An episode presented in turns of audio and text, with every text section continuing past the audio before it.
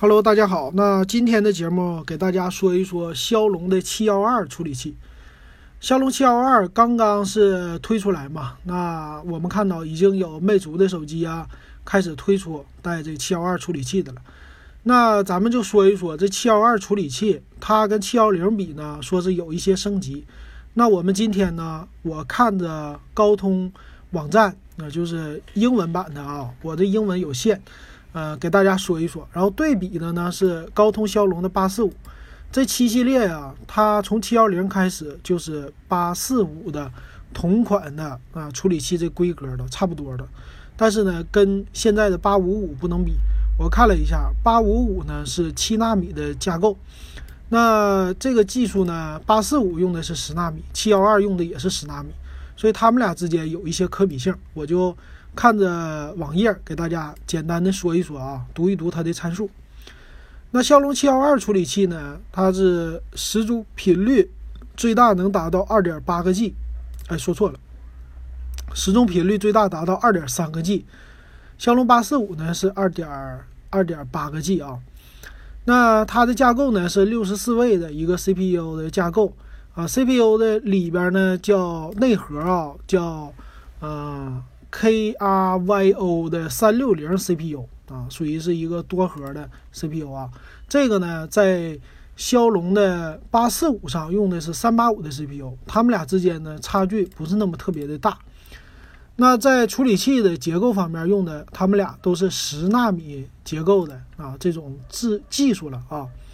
那其他方面呢，它说有一个 DSP。DSP 这解码的解码的技术呢，用的是六八五的 DSP 解码，这个呢和骁龙的八四五是一样的。那另外呢，还有一个是猫猫，就是通信用的啊。这个通信呢，它用的是 X 十五 LTE 的猫。那这个呢，在骁龙八四五比它高级，用的是 X 二零 LTE 的猫。这个主要是取决于它的网速啊，因为。这个猫呢，就是调制解调器这东西呢，一个人说它是几 G 全网通啊，还有它就支持的网络的一个架构，主要是来说是速率的问题啊。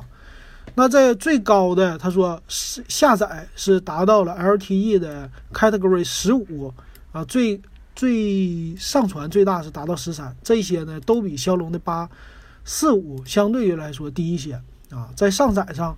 它是达到叫 LTE Category 十三，这怎么理解啊？理解呢很好，很简单，就是最大的网速能达到多少啊？换算成这网速的话，他说了，最大能上传达到一百五十兆 bps，就是十五兆每秒的一个网。最大的下载呢能达到八百兆 bps 啊，这是它的。那对比的骁龙八四五呢啊，人家是下载和它一上传和它一样啊，最大都达到一百五十兆 bps。但是骁龙八四五的下载能达到一点二个 G bps 啊，这是去年的骁龙八四五的规格的。啊，另外一方面呢，它支持的是四乘四个一个叫 MIMO 的天线啊，可以支持四乘四的双天线。那还有其他参数，咱们老百姓能听懂的参数呢，就是他们都支持四 G 的全网通啊这些方面。那再往下啊，咱们再看看。WiFi 的方面，WiFi 的方面呢，它支持到最新的啊这些什么八零二点幺幺 N 呐，八零幺点二点幺幺 AC 呀，这些都支持。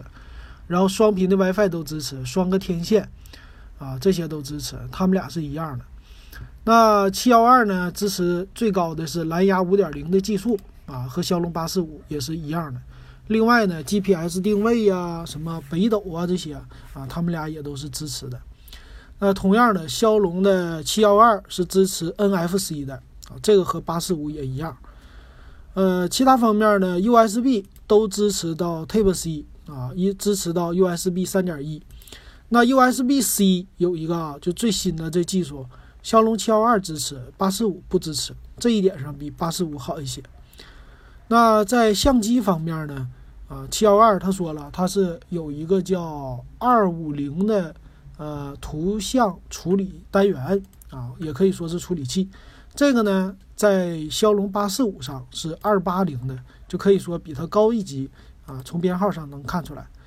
那最大支持的是一千六百万像素的双后置摄像头啊，单个的呢支持到，呃，单个的支持到是三千二百万像素以上和四千八百万像素，最高支持到一百九十二万像素，啊，这个四千八百万是十九点二亿吧，这个换算我就不说了啊，反正呢，它的规格是和在摄像头方面啊，和骁龙的八四五是相同规格的啊，这一点上一样。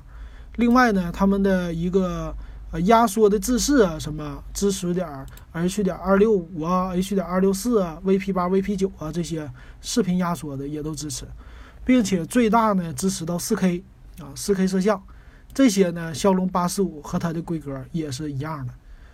呃，其他方面呢，叫音频单元，音频单元呢，它有一堆自己家的这些英文的技术，我就不给大家说了吧。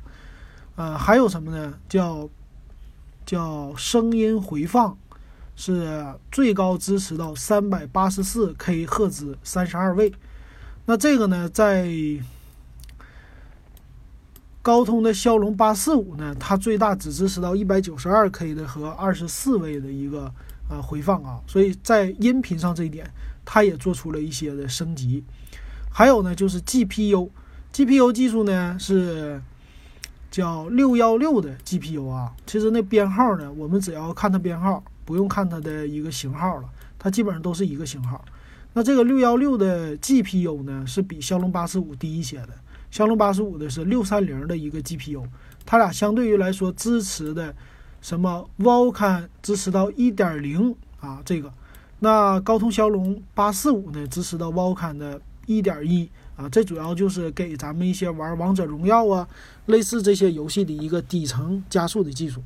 所以看起来呢，什么 OpenCL 啊、啊 DirectX 啊、OpenGL 啊，现在又出来一个 Vulkan 呢。那个 Vulkan 呢，就等于说和之前的那种显卡的加速程序是一样的，只是说王者荣耀它支持到这种呃类似的叫什么显示驱动或者说显卡的这种。呃，驱动程序吧，支持这些技术，所以能达到一些优化的啊，这个优化的点或者说优化的速度啊。那这个基本上就是他们俩的一个比较了啊。另外，内存方面的支持度他没有说，但是肯定 LPDDR4X 的都支持啊，并且呢，在官方的参数上没有说支持是 UFS 2.1还是 eMMC 啊。那这些呢，我相信它也基本上都支持的。所以从这儿看出来呢，它只在 CPU、GPU 和一些小的，就是网络速率方面是比骁龙的八四五差一点的啊，其他方面都是非常接近的。那这个骁龙的七幺二和七幺零比，它们俩差在哪儿呢？官方也有一个表格，呃，在 CPU 方面呢，和处理器方面呢，和网络方面啊，GPU 方面啊，它们两个都是一模一样的。他们俩唯一的差距就差在处理器啊，CPU 的一个频率上，啊，那个七幺二呢频率是最大到二点三个 G，七幺零呢最大到二点二个 G，所以你说这两个处理器你怎么选择呢？啊，如果说他们俩价格一样的话，那选择七幺二；但是如果他们俩价格不一样，差别很大的话，我觉得呃骁龙七幺零也就足够了，因为从架构上他们俩没有任何的一个改变。从网络、从游戏性的支持上也没有太大的改变。你可以说呢，七幺二就相当于咱们 CPU 里的稍微频率高一点的超频版啊，或者说就小编号这种版本啊。所以这个处理器呢，我们大概知道以后就不需要特别听商家的宣传，说七幺二比七幺零大幅提高了多少，你多加两百块钱买这个吧，啊，这个是没有必要的啊。好，那简单的七幺二的处理器就给大家介绍到这儿。